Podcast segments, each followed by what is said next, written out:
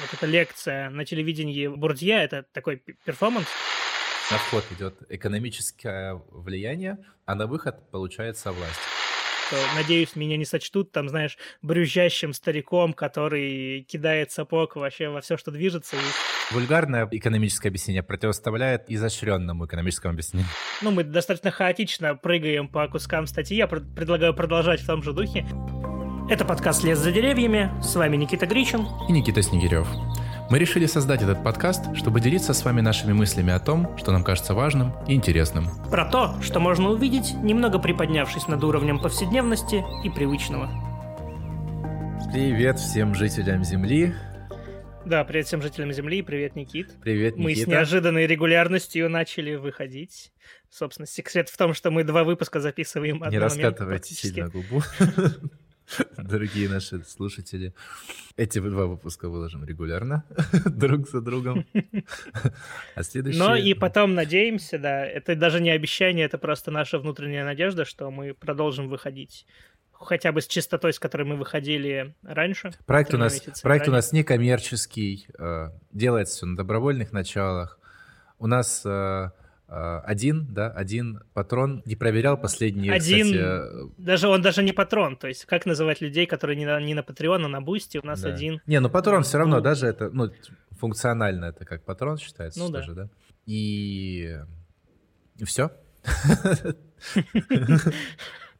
Поэтому э, делаем исключительно на своем энтузиазме, настроении и по, по мере возможности. Да, причем настроение, которого, настроение которого в последние нет, да. месяцы сложно найти, да, и какой-то внутренний ресурс тоже откуда-то надо черпать. Не очень понятно.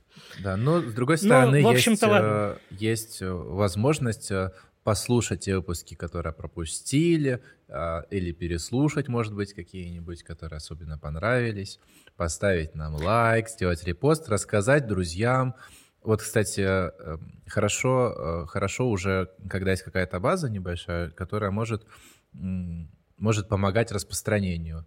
Если вам нравится подкаст, можете рассказать своим друзьям. Мы тогда будем, может, чаще немножко больше выходить, когда уже больше будет этот груз какой-то.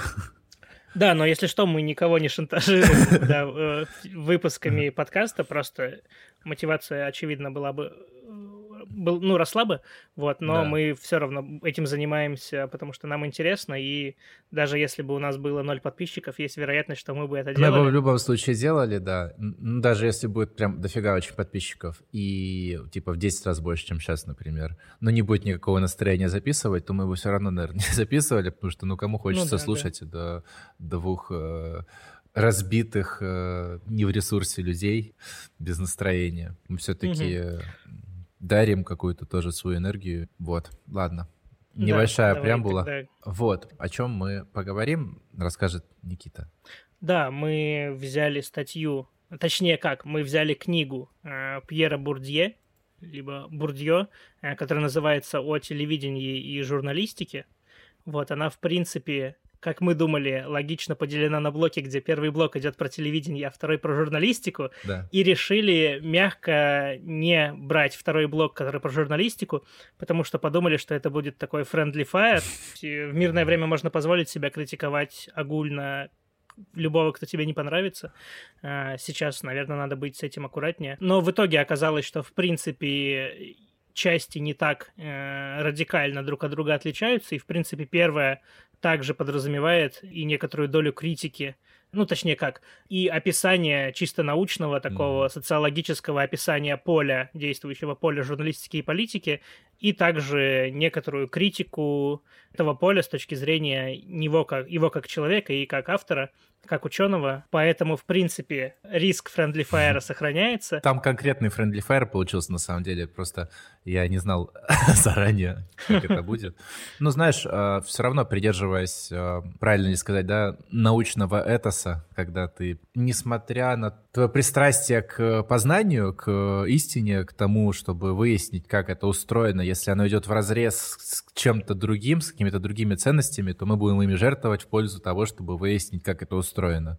То есть если, узнавая, как устроено поле журналистики, это будет в какой-то степени разоблачать э, эту самую журналистику, то так, так тому и быть возможно, это будет поводом, наоборот, для того, чтобы сделать ее лучше. Ну и вообще в любой сфере, и мне кажется, в журналистике это даже касается чуть больше, чем многих других сфер, э, какая-то доля саморефлексии присутствует и без э, вмешательства социолога, и какой-то э, социологический анализ этой сферы, даже подразумеваемый иногда жесткую критику, может работать в том числе на благо на улучшение в плане развития саморефлексии, и, в принципе, его работа... Э, ну, сыграла существенную контекст, роль. Она сыграла существенную роль, да. Эта статья, которую мы взяли, она, как ты сказал, да, в сборнике находится.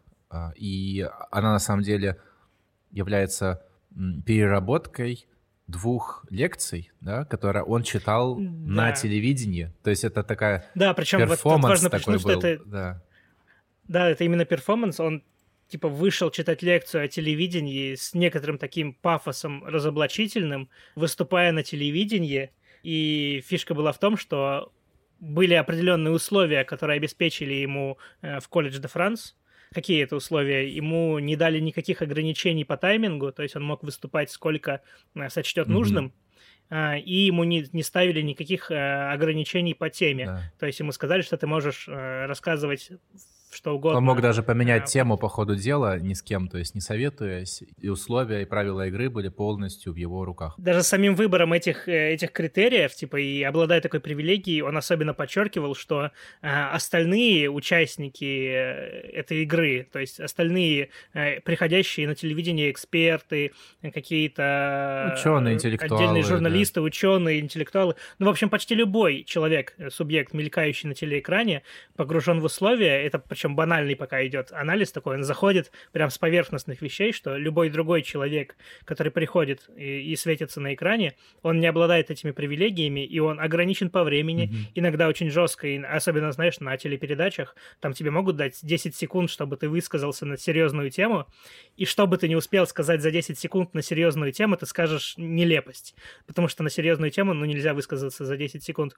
И по выбору темы ты тоже всегда неволен выбирать, потому что есть как бы программы, у которых есть э, определенное расписание, оно продумывается командами людей и как бы и самой компании и так далее, какими-то правообладателями. Ну, в общем, сам человек, приходящий уже в эфир, mm-hmm. он всегда уже приходит, условно говоря, на готовое ну, да. и вставляется в расписание, в программу, в контекст уже существующий. Хочу э, немного вести, э, ну, тоже еще мета, еще контекст насчет самого Бурдье.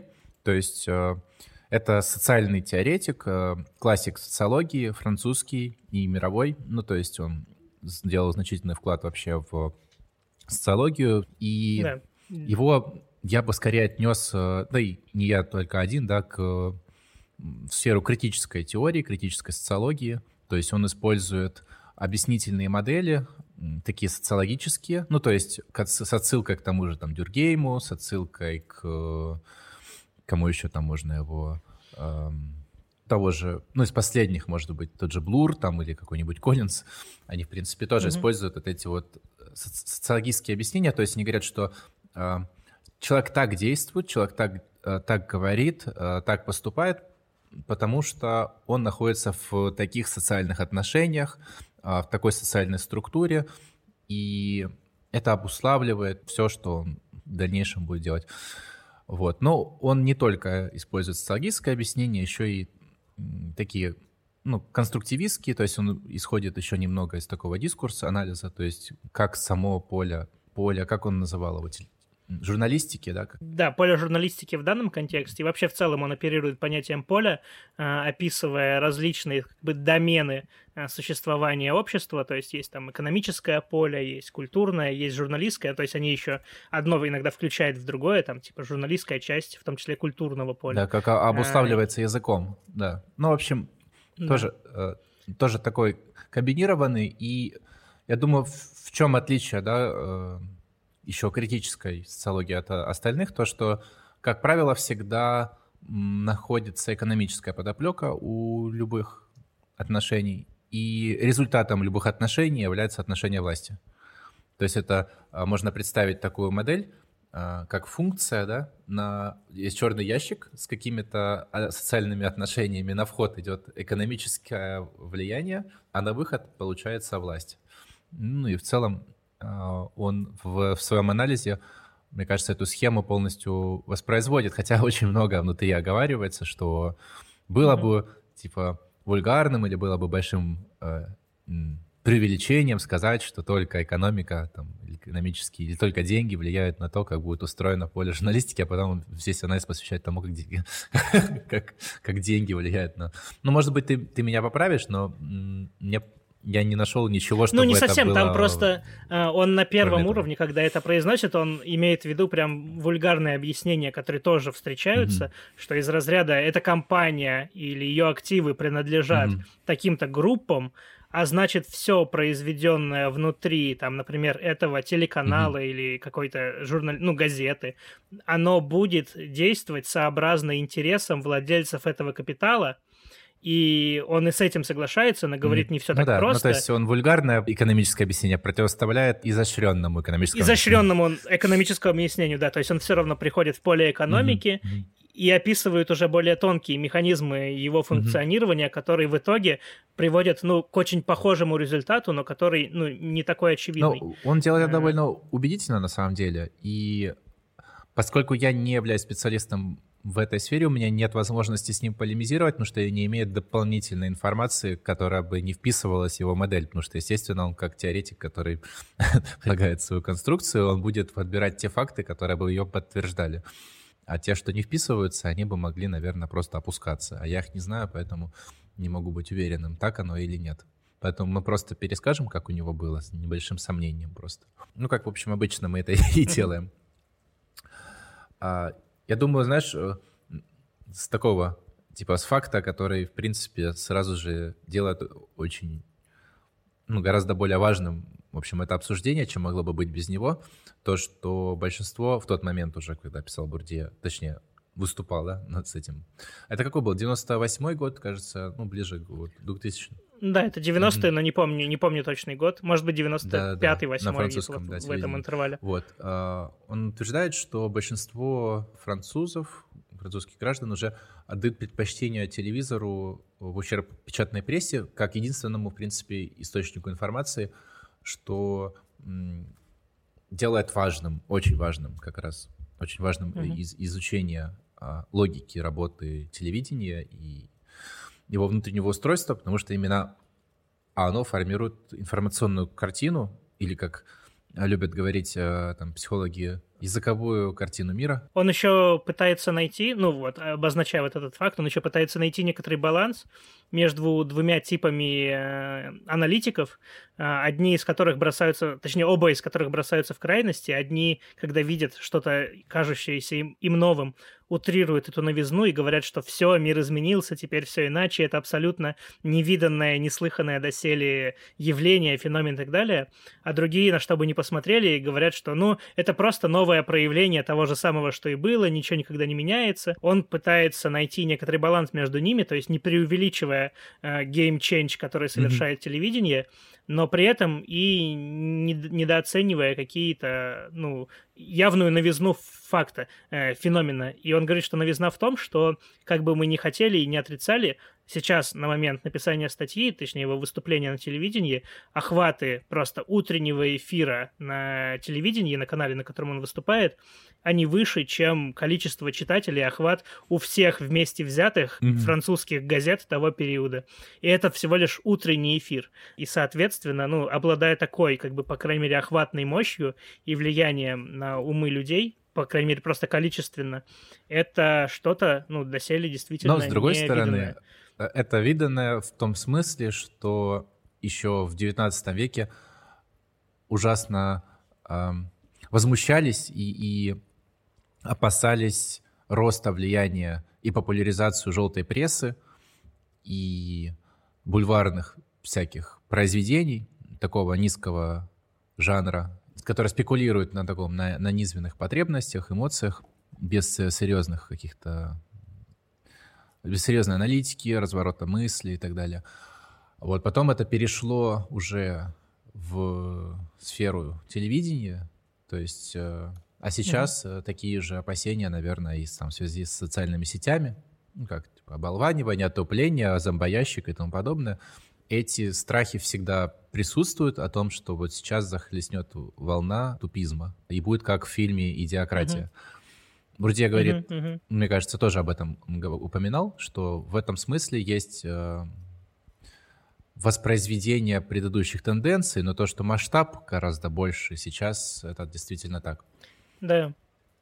То есть, по факту, получается, качественно, качественно, на качественном уровне феномен такой наблюдался и до этого. Mm-hmm. То есть, ну, какое-то некоторая примитив, примитивизация, какая-то ожелтение да прессы и так далее, но при этом накладываясь на новые мощности охватные, которые есть у телевидения, создается новый, достаточно уникальный феномен, который интересен для какого-то анализа, изучения. И он, собственно, берет на себя ответственность. Знаешь, мне было бы интересно ну, пересчитать это на на количество на населения, ну, сколько людей, потому что рост населения пришел достаточно колоссальный э, за этот период, и вместе с ним как бы охваты, естественно, в абсолютных, а не в относительных числах. Ну, типа, типа сравнить, сколько желтой прессы э, читало людей там в 19 веке процентно, да, и сколько сейчас смотрит, э, какие охваты, например, сейчас у хроники происшествий и спортивных мероприятий, то есть того, что привлекает внимание кровь, там, секс, какие-то интриги. Там, Малахов до сих пор довольно большие рейтинги в этой передаче, а там же, как правило, это включаешь там то какие-то драки, то какие-то сердобольные, там люди сидят, что-то там рассказывают и выясняют отношения, и какой вот уровень желтой прессы, он присутствует, и сопоставить, насколько бы они могли бы быть равноценны по-моему, все же еще Малахов это какой-то знак качества, а множество эпигонов, которые делают то же самое, но на каком-то еще более, знаешь, таком приземленном уровне. Вот это очень важная вещь, про которую ты сказал, на самом деле, про разделение на то, что там часто преувеличивают, да, или недооценивают. Это он говорит как болезнь социологов, так и журналистов. И, как правило, и те, и другие ну, впадают в, в такие оценки, и берется это он так предварил, в принципе, весь свой анализ таким определением телевидения, как символической агрессии. То есть это ситуация, когда те, кто оказывают воздействие, и те, на кого оказывается это воздействие, не осознают, что те как бы оказывают воздействие, а другие его испытывают. То есть все вслепую, э, все, все действуют вслепую, и есть как бы те, кто воздействует, и те, кто принимает это воздействие. Вот, в данном случае это журналисты mm-hmm. и зрители. И вот журналисты, не ведая как бы от того, что творят, переносят свои когнитивные модели, переносят свои вот эти линзы, как он говорит, или очки, используют их для того, чтобы выхватить из наблюдаемой реальности то, что они могут восприять, воспринять. И угу. подают это зрителям за чистую монету. Естественно, зрители, если они не рефлексивно это смотрят, как социолог, например, они это могут воспринимать за чистую монету. Естественно, это может быть поводом для разжигания каких-то конфликтов, истерии, преувеличенной реакции, э, раздувания из мухи слона или наоборот, проскакивания mm-hmm. каких-то очень важных событий, забывания их на следующий день и пере, перехода к чему-то. Ну да, тут просто важно уточнить, что типа вот эта метафора линзы, она же подразумевает в себе и факт того, что конкретно э, начинает видеть человек, оперируя той или иной линзой, вставляя ее себе в глаз, и факт э, белых пятен, того, что ты перестаешь видеть, когда надеваешь да. эту линзу. И у журналистов эта линза прям, она довольно особенная в том плане, что они э, находятся как он говорит, в вечном поиске сенсаций. То есть ты не можешь выдавать, особенно там на первые полосы э, газет или на первые там, ну, прайм-тайм какой-то в телевидении, э, что-то mm-hmm. ординарное. Ты не можешь рассказывать прям вот вообще полную обыденность, потому что это не будет интересно. Э, и при этом к полной обыденности у тебя тоже нет доступа, потому что ты не можешь э, в полной мере эту обыденность схватить. Ты всегда будешь так или иначе помещая ее в объективы, mm-hmm. в объективы камер, ее из ну, преобразовывать, она уже не будет э, такой обыденной, как ты, и, как, как она есть на самом деле. И вот в это нахождение в состоянии вечной поиска сенсаций, она задает такой общий поток, знаешь, э, журналистов, которые бегают по стране, там, по городу, ищут эти сенсации, и при этом сенсация, она же еще должна быть такой, какой ну, да. нет у конкурента. То есть ты не можешь просто пересказывать то же самое, что твой конкурент, поэтому ты хочешь найти в событии, ну, некоторую уникальную черту, особенность, либо которые не схватили другие, либо которые еще не успели схватить в друг- другие, чтобы их опередить.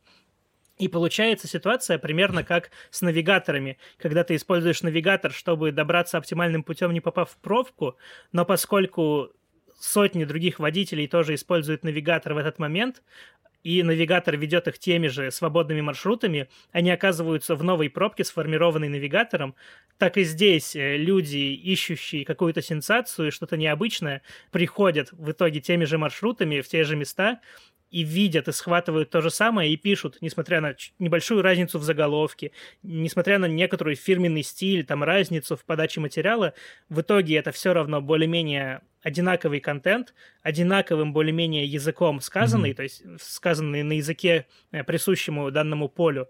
И получается, в поисках разнообразия и какого-то diversity, какого-то многообразия, разницы и схватывания разниц, у тебя получается наоборот. У тебя получается, наоборот, максимально однообразная картина, и эта картина в одностороннем порядке, как вот то, что об агрессии ты говорил, в одностороннем порядке транслируется на огромные массы населения, которые, в принципе, учитывая медиа mm-hmm. и его особенности чисто технические не могут ну, да. с ним коммуницировать. Ну, то есть чаще всего ты с mm-hmm. телевизором коммуницируешь в одностороннем порядке, где тебе просто навязывают мнение. Ну, либо не навязывают, но транслируют в одностороннем порядке. Знаешь, я бы еще добавил, что унификация это еще происходит, потому что они ориентируются на других и на друг друга.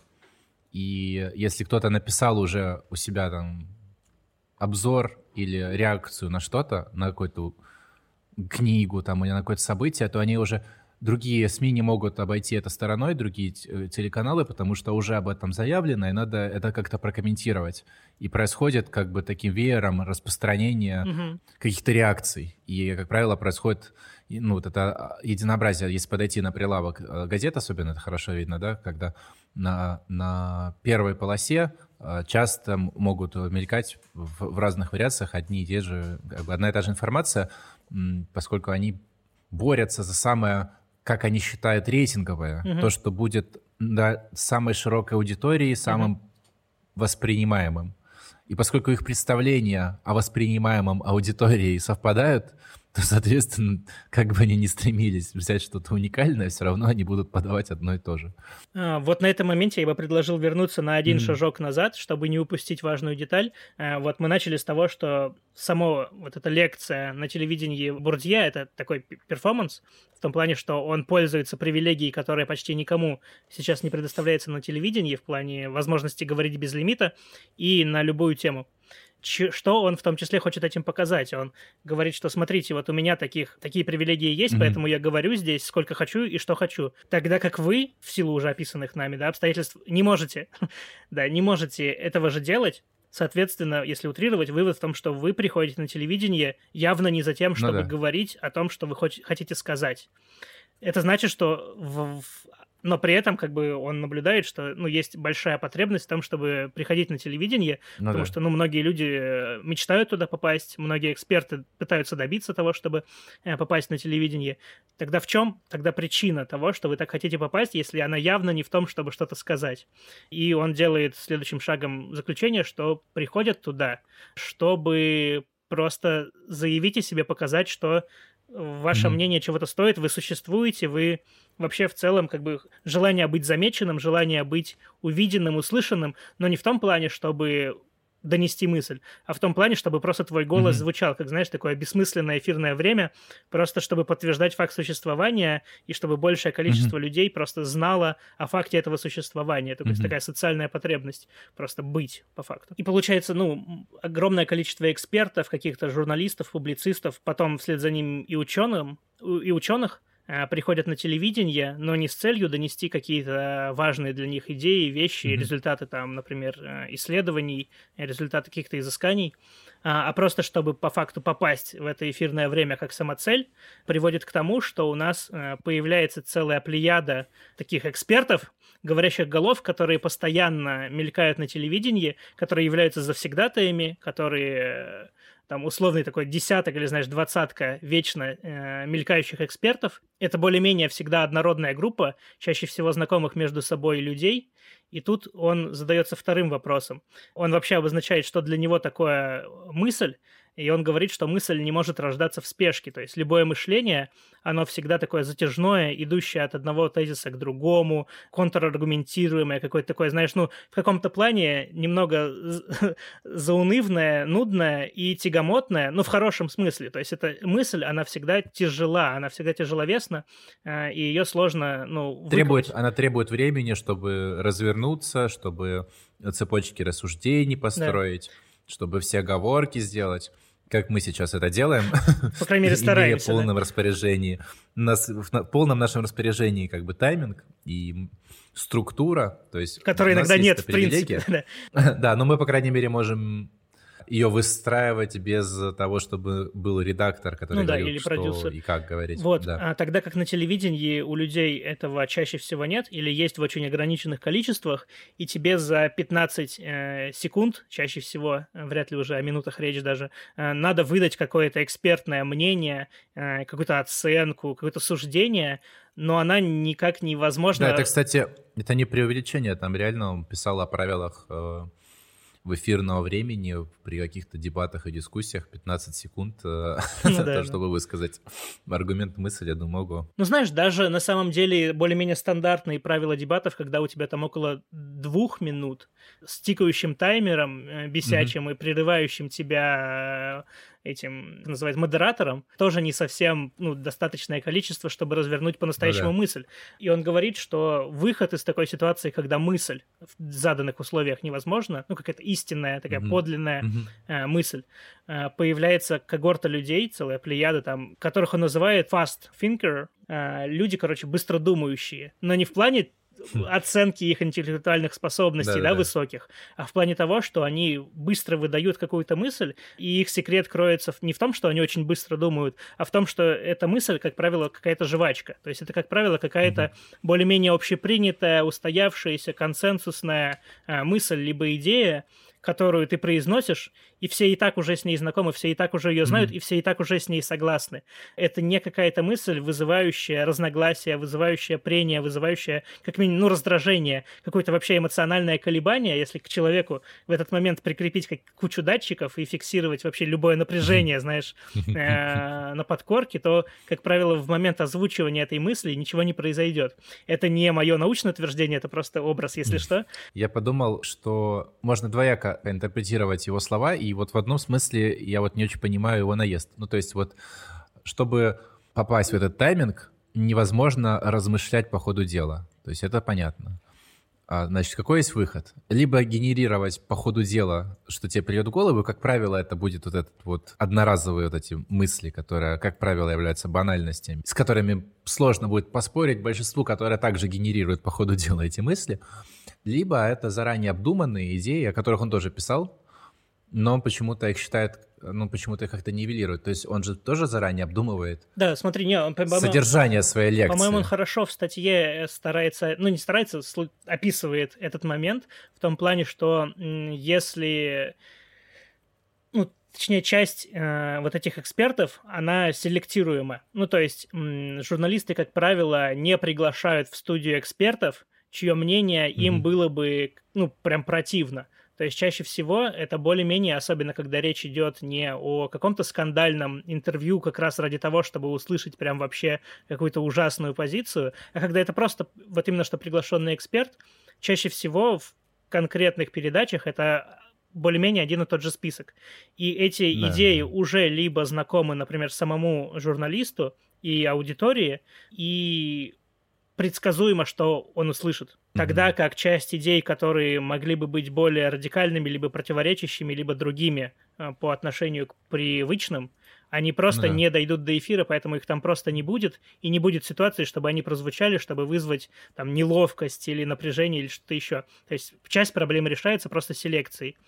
Mm-hmm. То есть тезис про фастфинкеров, э, которые производят э, одноразовый фастфуд мыслительный, как раз работает в связке с предварительной селекцией на тех, кто будет тривиальности эти воспроизводить. Да, да. То есть на самом-то деле он же еще прям старается делать все эти оговорки про то, что, надеюсь, меня не сочтут, там, знаешь, брюзжащим стариком, который кидает сапог вообще во все, что движется и все критикует. Он э, пытается делать свой анализ из разряда того, что ситуация как бы для него, как для человека, там, мыслящего, печальная, но не mm-hmm. потому, что туда на телевидение пришли, пришли плохие, глупые люди, фастфинкеры и начали mm-hmm. все гадить, а потому что само поле выстроилось таким образом, что оно селектировало, как-то отбирало, что-то еще другое происходило, что в итоге у нас образовалась вот эта когорта знакомых друг с другом э, людей, которые произносят более-менее всегда комплементарные вещи и более-менее привычные mm-hmm. и так далее. И это еще работает в плане последующей селекции, потому что люди, которые смотрят на это все, будучи тоже учеными, тоже журналистами mm-hmm. и прочими, а особенно в ситуации, когда трудовой а, рынок э, не такой богатый на вакансии и так далее, они вынуждены идти на компромиссы уже с самого начала, они видят, что на телевидении звучат определенные вещи, определенным тоном, сказанные в определенном модусе, и чтобы им тоже преуспеть в карьере, тоже попасть туда в эфир и так далее, им тоже нужно, по крайней мере, визуально и как-то эстетически соответствовать этим же самым стандартам, и получается ну, канонам, у нас да. пред, предзаданная и последующая селекция тоже. Да, то есть воспроизводство норм, правил какого-то негласного этикета а, происходит. Вот э, ты так вскользь еще упоминал о том, что приглашенные эксперты, как правило, э, знакомы друг с другом и делают вид, что даже иногда дискутируют. Это в более, в более широкую мысль входит, а, мне вам, можно сказать, различия изданий по политическим предпочтениям, то есть есть какие-то, например, там правые условно, есть какие-то mm-hmm. левые, но Бурдя говорит, что на самом деле за этим скрывается их подобие, а подобие происходит из чего? Как раз из того, что а, журналисты сами, работая на разных телеканалах, они свободно довольно перемещаются между этими каналами, то есть меняя работу, что у них, а, как правило, одни и те же работода... рекламодатели, что они ориентируются на один и тот же рейтинг и на одни и те же каноны внутри журналистики. И более того, что те эксперты, которые должны представлять разные, даже политики, даже, должны представлять разные политические лагеря. устремления, лагеря, да, они, как правило, оказываются товарищами в жизни, но играют роль на телевидении непримиримых соперников. Угу. Да, он, а, по-моему, еще приводит пример э, Николя Саркози, да, когда да, да. во время каких-то дебатов э, его оппонент сначала называет его по имени просто Николя, выдерживает да. нек- некоторую паузу, видимо, за которую понимает, что это неуместно, и добавляет Саркози. Но да, это да. уже это как такое, знаешь, саморазоблачение в том плане, да. что для него он Николя. И несмотря да. на то, что они типа непримиримые оппоненты.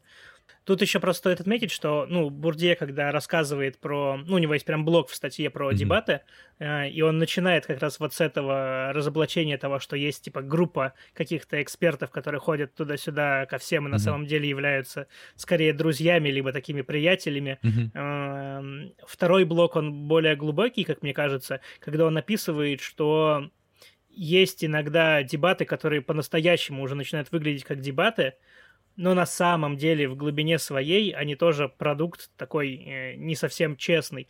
Э, в каком плане? Он говорит, например, про роль модератора, как раз о котором я уже упоминал, в том mm-hmm. плане, что он э, от него очень много зависит. Он решает, э, какое количество времени эфирного выделить тому или иному оратору. Он решает, кому сейчас дать слово, как отреагировать на это слово он иногда встает на позицию, условно говоря, зрителя, э, говоря, что вы несете, например, заумную научную чушь, она mm-hmm. будет никому непонятна, говоря как бы от своего имени, но имея в виду дурачков, которые смотрят сейчас это с экрана. Ну, э, да. И так далее. То есть у него в руках очень много средств манипуляции происходящим сейчас на экране. И нередко он оправдывает журналистов, говорит, что они сами себе не отдают этом отчет, что, как правило, типа язык э, жестов, мимики, интонации и прочих вещей, э, движений тела происходит несознательно, э, исходя из предустановок э, этого самого журналиста, его личных предпочтений, которые не рефлексируют. Причем еще очень часто это все происходит под пафосом такой демократичности, то есть из разряда мы всем даем одинаковое количество времени.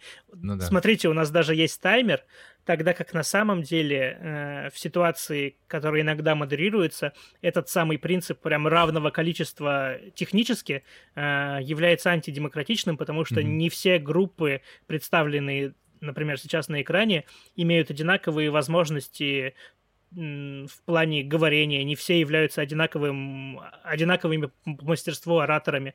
Например, Одинаково когда мы... хорошими, да, ораторами. Ну, например, когда мы приглашаем просто рядового участника протестов и какого-то mm-hmm. эксперта-политолога по протестным движениям, что mm-hmm. понятно, что у них разный ресурс в плане ну, да. ораторского искусства в том числе. И если мы дадим им одинаковое количество времени, мы не сделаем лучше, мы сделаем хуже в плане представления общей картины. Ну и не только время, да, а и как бы реакции самого журналиста. Бурдье призывает вообще журналистов не относиться одинаково ко всем, а относиться а, так, чтобы у каждого бы, а, каждый смог э, разродиться этими самыми мыслями и мнением, которое для нас важно и интересно. То есть если тот самый ученый, у которого а, не, очень, не очень хорошо с, а, там, а, с публичными выступлениями, не может два слова связать, то журналист, будучи профессионалом, может ему помочь, раскрыть его и дать угу. таким образом слово, которое бы выровняло эту дискуссию. А так он, получается, будет запинаться, а красноречивый оратор с площади будет запросто перенимать инициативу. Естественно, слушатель будет гораздо более проникнут идеями этого самого оратора. Да, плюс еще на уровне вопросов. Бурдье, например, приводит пример, что иногда модераторы дискуссий задают настолько нелепые странные вопросы, если вдуматься, что любой ответ на них, особенно в рамках заданного времени, тоже будет нелепостью. Это из разряда ну, вопросов, да. там, типа, а есть ли свобода воли? А нужны ли элиты? Причем, ну, именно с такой постановкой ну, да. вопроса, нужны они или нет, невозможно ответить, э, не, не выставляя себя идиотом. Знаешь, э, он, тут я цитирую, цитирую Бурдье, а, он так троллит, конечно, журналистов нещадно, знаешь, э, пишет. Одна из причин, по которой журналисты иногда представляют собой опасность, будучи не всегда хорошо образованными, они удивляются вещам, не представляющим из себя ничего особенного и оставляют без внимания совершенно поразительные вещи. Они же задают вот эти самые вопросы и говорят, что если не быть э, к этому готовым, ну, типа, к этим бессмысленным вопросам, то можно оказаться вынужденным отвечать на эти глупые вопросы, а их даже нет смысла ставить, типа, они mm-hmm. настолько глупые. То есть он, с одной стороны, как бы хвалит их, говорит, что есть э, среди них слишком образованные для своей работы, и они испытывают там кризис уже угу. раньше к 40, а сейчас уже к 30 годам а, от той несправедливости, которую они видят, сравнивая себя там с состоятельными большими звездами, а они должны просто микрофон держать и задавать какие-то идиотские вопросы. А, а с другой стороны, есть слишком малообразованные журналисты, которые не могут даже осознать просто, что они несут. и, и выступают как такого рода проводники просто воли этого поля, поля журналистики потом, ну, мы достаточно хаотично прыгаем по кускам статьи, я пр- предлагаю продолжать в том же духе э, и ну, перейти к... Да, а, что, а что, а что намешает? Да, я у нас думаю... никакой структуры, полная свобода и безграничное количество времени. Следующий блок, который я хотел бы обсудить, это, ну, мы его уже отчасти упоминали, про логику рейтинга в поле э, журналистском, в том плане, что она все больше начинает доминировать. Знаешь, я бы хотел немножко э, как раз э, этим этим твоим переходом как раз привнести вот эту структуру немножко больше, uh-huh, uh-huh. как любят это Бурдье. Вот, давай тогда, есть... давай тогда и начнем. Ну, в смысле... Да. То есть э, он, Бурдье, мы тут часто слово «поле» используем, и это его э, центральное, центральное понятие в его теории, и он дает в этой же статье его определение, что это э, такое структурирование, способ структурирования социального пространства, в котором присутствует неравенство. Ну, как левый теоретик, он всегда обращает внимание на неравенство. И вот этот способ структурирования, он отличается в зависимости от поля к полю. Вот. И есть, например, поле журналистики, есть поле экономики, поле политики. И они между собой а, а, находятся в определенных отношениях, ну, как правило, сами по себе изолированы и автономны. Uh-huh. Но часто вот это поле, ну, практически 100% случаев его, его варианте, поле экономики влияет на все остальные поля.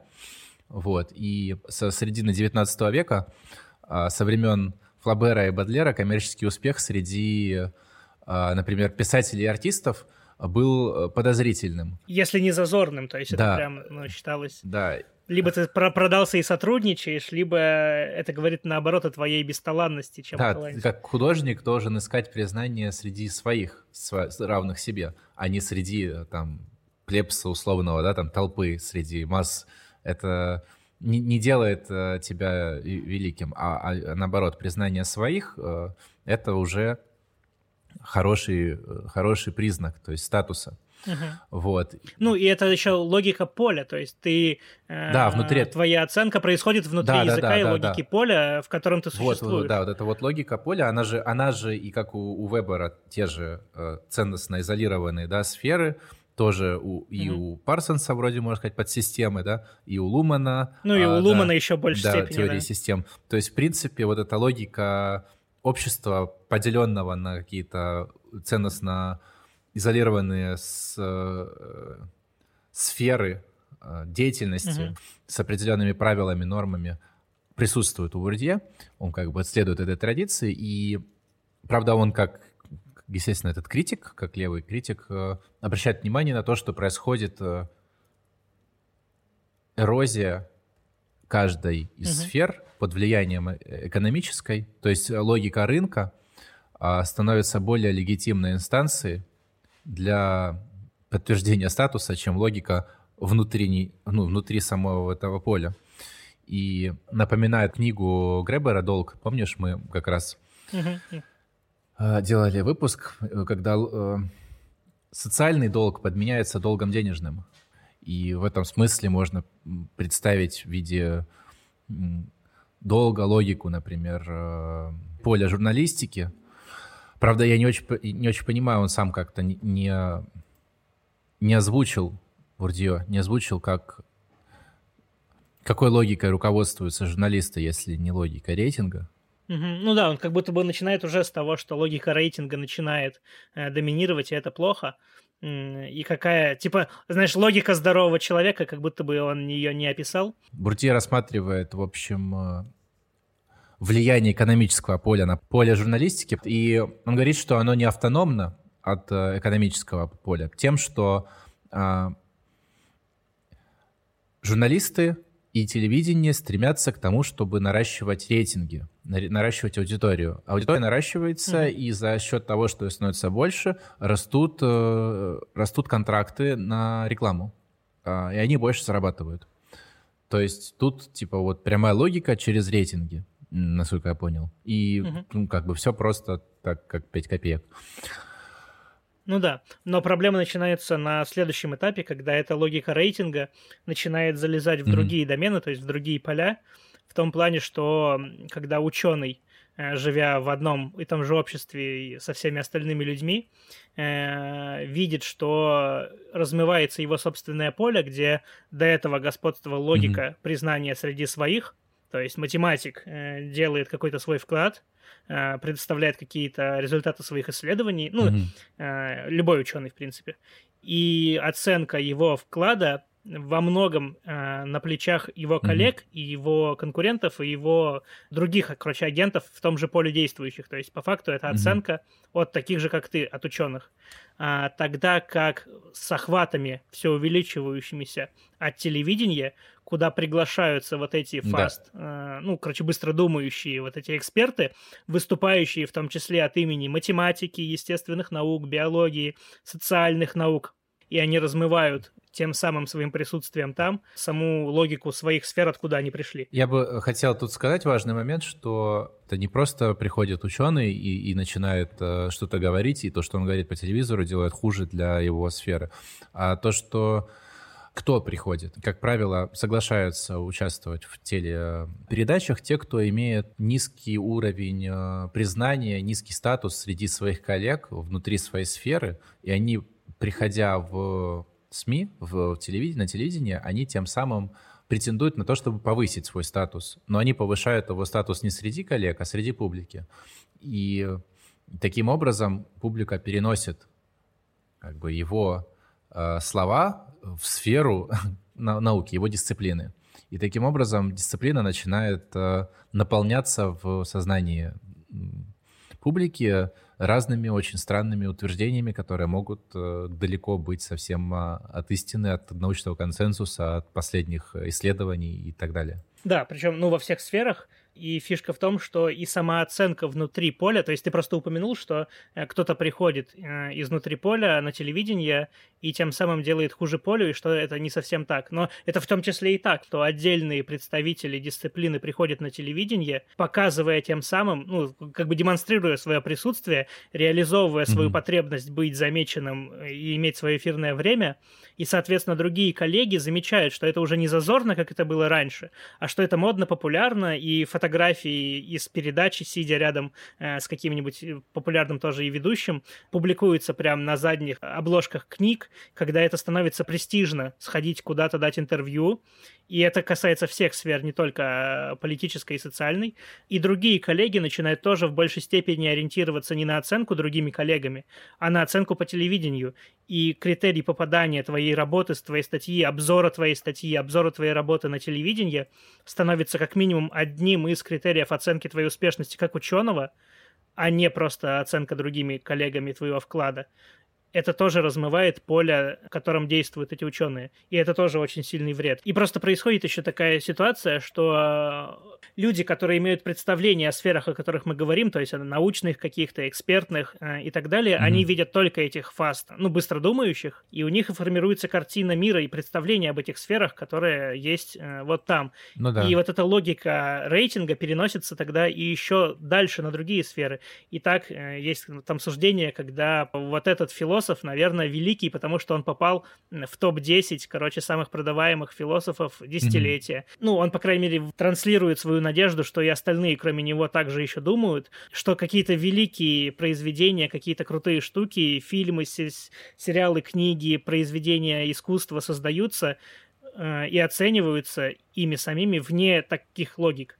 То есть, когда ты оцениваешь картину по какому-то своему представлению о прекрасном, когда ты оцениваешь музыку тоже по такому представлению и своих каких-то э, аудиовизуальных э, ну, предпочтений и так далее mm-hmm. для каждой своей сферы, а не просто потому, что это сейчас в рейтинге, это модно, а это плохо, ну, потому да. что его нет в поле вообще досягаемости на метакритике, ну и так далее. То есть популярность, популярность и рейтинг э, может действительно говорить о модности какого-то явления. То есть действительно философия в моде, если книга по философии очень сильно хорошо продается.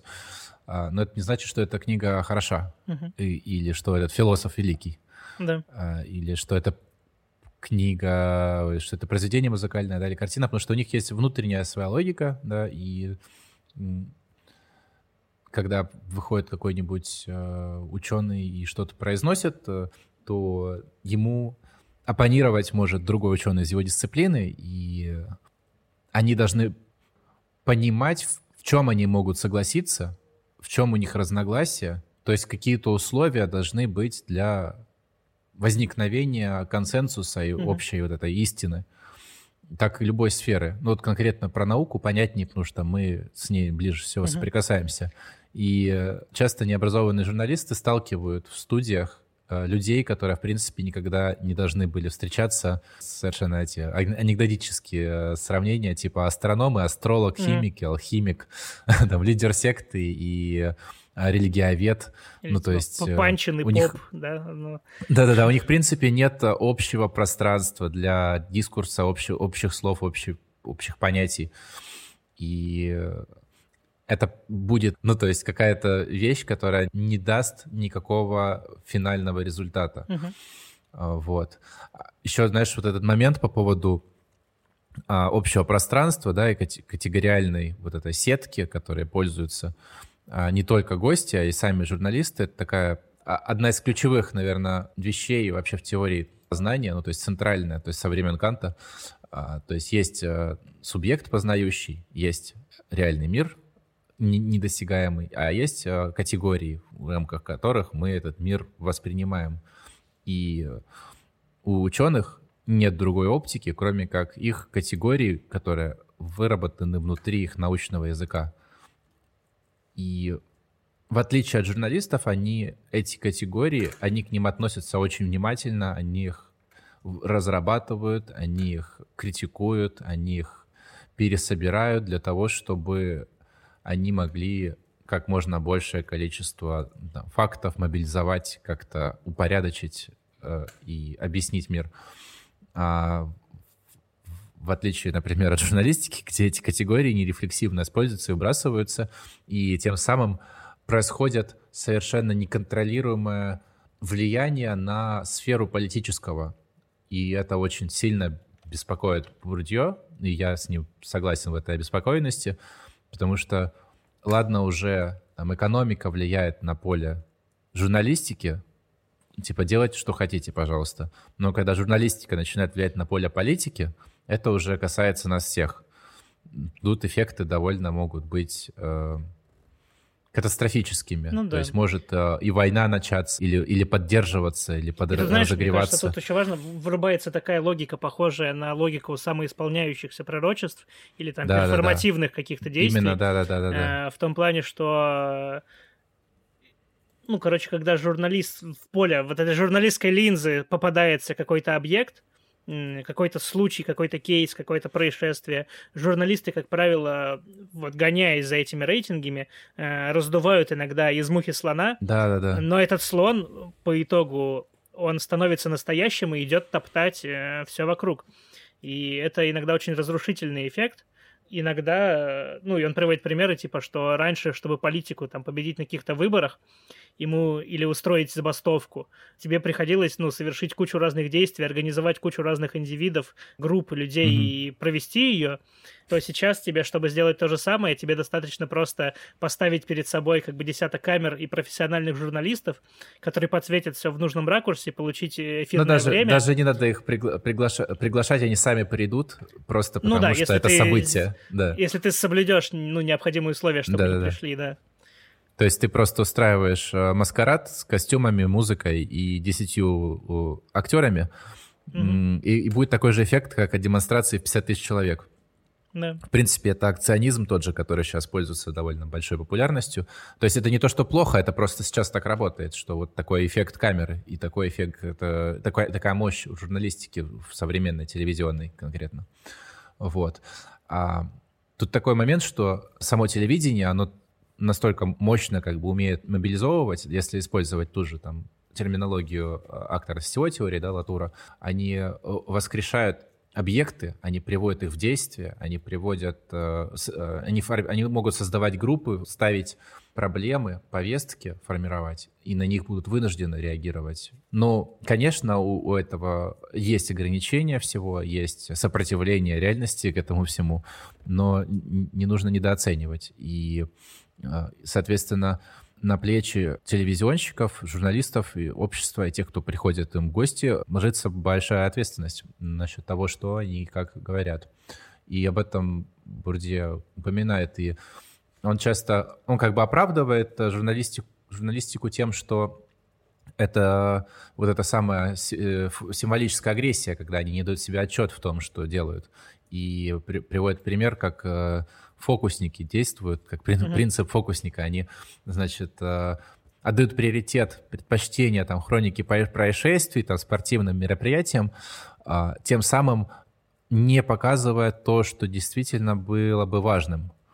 И э, либо наоборот, они демонстрируют омнибус э, события. Это такие факты, которые никого не шокируют. Это такая а, тягомотная скучнятина, которая у всех э, вызывает одинаковые чувства, не вызывает споров, она не, не цепляется никак за мозги, никак не меняет э, ментальные структуры, как он пишет, не вызывает никаких политических последствий.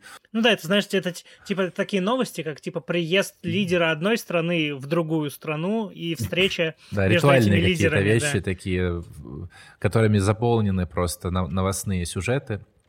А, потом показывают каких-нибудь котиков, а, каких-нибудь лошадок, а, значит, каких-то улыбающихся Результаты каких-то игр там да. по хоккею, по футболу. Да, ты вроде бы, вроде бы осведомлен, но непонятно в чем, и какая-то бессмыслица просто жвачка. И переполненность информационного пространства подобными, подобными событиями при том, что драгоценнейшее время на телевидении, когда вдруг приходит какой-то эксперт, да, там, или человек, которому есть что сказать, ему говорят, давай быстрее за 15 секунд ты должен выразить свою мысль, а потом они просто часы тратят на бестолковую какую-то чушь. А это, естественно, вот этот дисбаланс, он э, вызывает э, некоторого рода возмущение. А, про то, как выстраиваются дебаты, мы уже говорили, это как раз вот этот самый, ну, типа влияние тоже на политику. И а, тут я бы, я бы э, перешел, наверное, к такому ну, как бы заключительному и mm-hmm. тоже важному разделу. То есть вот как у, как у всех левых есть э, представление о средствах производства.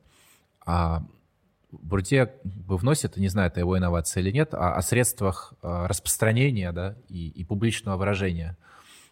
То есть их надо тоже захватить, потому что это слишком важный политический инструмент для того, чтобы он оставался просто во власти э, слепой воли вот этого поля, потому что ни, ни один из журналистов, ни один из собственников канала, ни один из владельцев э, ресурса или корпорации, который косвенно владеет этим каналом, ни государство не может в полной мере отвечать за то, что производит это, это самое поле, потому что это действует такая просто слепая, слепая машина, руководствующаяся вот этой своей логикой, совмещенная с логикой рынка.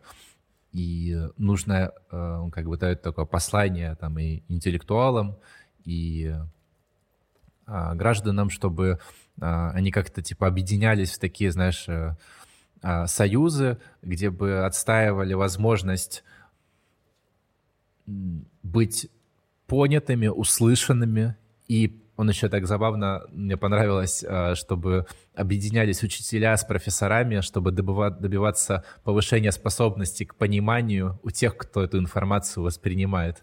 Ну, то есть угу. Такая идея о, о том же возобновлении просвещенческих вот этих вот идеалов французских. Вот. Эм, что еще можно добавить?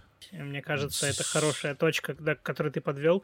В принципе, я бы еще обозначил, что, ну, мне, по крайней мере, кажется, что э, Бурдье все же не отрицает каких-то базовых принципов э, журналистики и журналистской миссии в плане освещения и подчеркивания каких-то важных вещей как будто бы просто его весь обличительный такой критический пафос направлен на то, что в сложившихся условиях э, полей угу. и взаимовлияния полей, особенно экономического, на журналистское и, соответственно, через него на политическое, расставлено таким образом, что эта изначальная миссия журналистская не достигается, потому что она подменяется либо жвачкой, либо э, псевдодебатами, либо просто вредом, который наносится другим полям типа научного, mm-hmm. экспертного и так далее. И как будто бы это скорее просто такой призыв к тому, чтобы осмыслить э, эту ситуацию и конкретных предложений все равно э, нет, э, как мне Но, знаешь, кажется, по тут, крайней мере. Тут настолько уже сейчас все сильно поменялось с учетом э, Ютуба, да, с учетом возникновения новых медиа, социальных сетей, WhatsApp и прочих вещей, когда потоки э, информации и способов ее потребления настолько разнообразились. Ну, то есть сейчас люди уже преимущественно сидят в социальных сетях, как, ну, как минимум, там, в Западной Европе. Ну, да. Э, ну, и вот только хотел сказать, что пожалуйста, локализируй группы людей, их объемы и территориальные во времени, потому что ты все же рисуешь, как мне кажется, очень да, такую да, да, позитивную да, да. картину. Не, ну не обязательно, пози- не обязательно позитивную, потому что немало критики льется в сторону социальных сетей, что это... Э, Просто могу сказать, что, типа, ну, я как человек, внимания. работающий работающий в рекламной сфере, mm-hmm. долгое время могу сказать, что охваты того же YouTube и других видеохостингов, они все еще никак не соревнуются в полной мере с э, телевизионными. Угу. А в плане погружения э, и подавно, хотя это сложнее. Да, вот это, кстати, ну, вот. ну, э, добавляет актуальности тому, что мы говорим. То есть это до сих пор э, видеоблогеры, например, да, и кто бы там, контент-мейкеры, скажем, шире, они все равно так или иначе стремятся прямо или косвенно попасть на телевидение. Если они вдруг попадают, да. то это моментально их просто это выбивает чаще событие какое-то, да, да.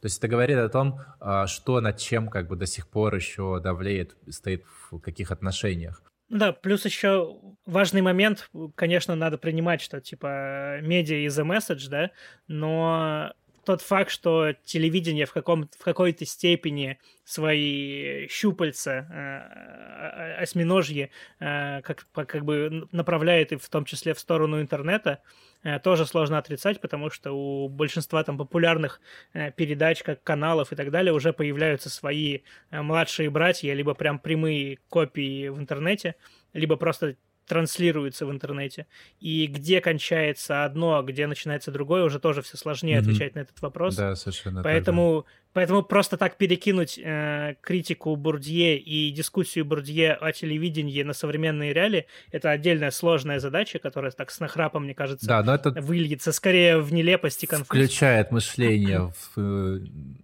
в сторону вот этого социального воображения, и немножко отрезвляет просто с пассивного потребления на какую-то более осмысленную деятельность.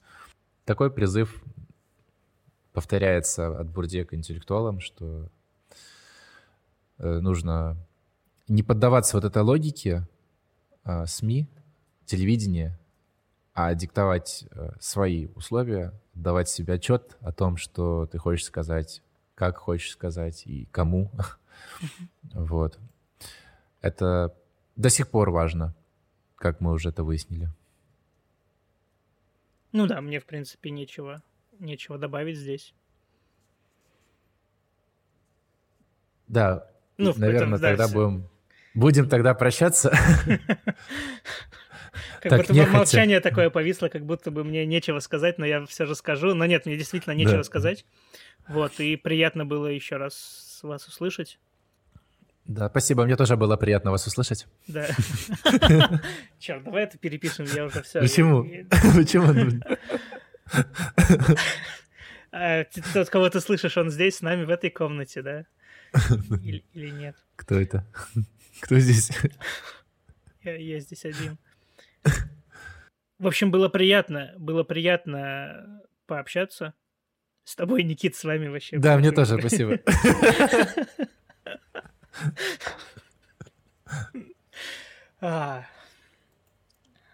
Вот, всем хорошего вечера, утра, когда бы вы нас не слушали, дня. А, да. И может быть, еще каких-то, да. Пол полудня, полдника. Временных э, с, с, с интервалов и сегментов. Полуночи. Вот, и их, главное, хорошей жизни. Да, берегите себя, своих близких. Обнимаем и надеемся до скорого. А, до скорого. Да. Да, всем, надеемся, всем пока. до скорого. Угу. Всем пока. Это был подкаст «Лес за деревьями». Его ведущие Никита Снегирев и Никита Гричин. Со звуком помогал Никита Кидо. Ставьте лайки, оставляйте свои отзывы и не забывайте подписаться, если еще не подписались. Ссылки в описании. До встречи в следующем подкасте.